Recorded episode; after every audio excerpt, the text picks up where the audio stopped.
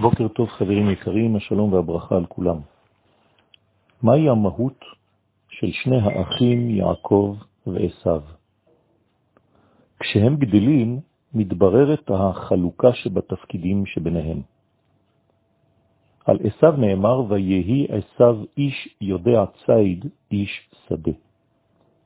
על יעקב נאמר, ויעקב איש תם יושב אוהלים. עשיו אינו יודע לצוד, הוא איש יודע ציד. זו המהות שלו, זו האישיות שלו. הוא איש של השדה, הוא איש העולם הזה. עשיו יודע להתמודד בגבורה עם כל הדברים הרעים, עם החיות הרעות שבחיים. יעקב הוא איש תם יושב אוהלים, גם זו מהותו שלו.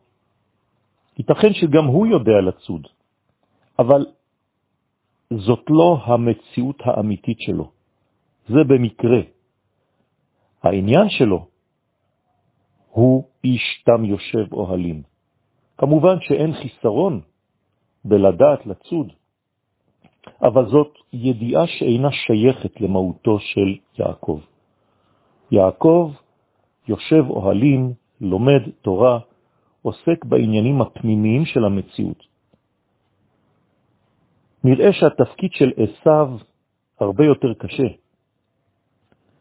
קשה יותר לקדש שם שמיים בחוץ מאשר לקדש שם שמיים בבית המדרש.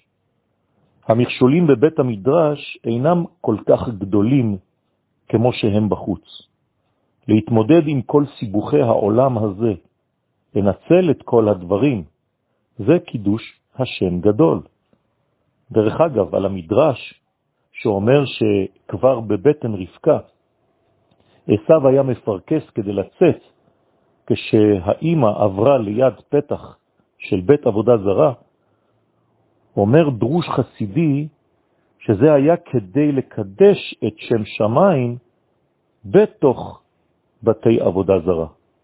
לא בגלל שהוא היה נמשך לזה, אלא הוא רצה לקדש שם שמיים. לא בכדי ויאהב יצחק את עשיו דווקא. יצחק האבא אוהב את הבן הזה, כי הוא רואה שיש לו כוח להתמודד ולקדש שם שמיים דווקא בחיצוניות העולמות.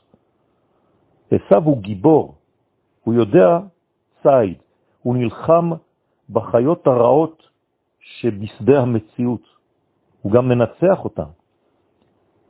לכן יצחק מעריך דווקא את גבורתו של עשיו. הוא תומך בו, מחזק אותו. רבקה אוהבת את יעקב. בקטעים הבאים נבין בעצם מהו השילוב המנצח כדי להתמודד ולקדש שם שמיים בעולם הזה. יום טוב.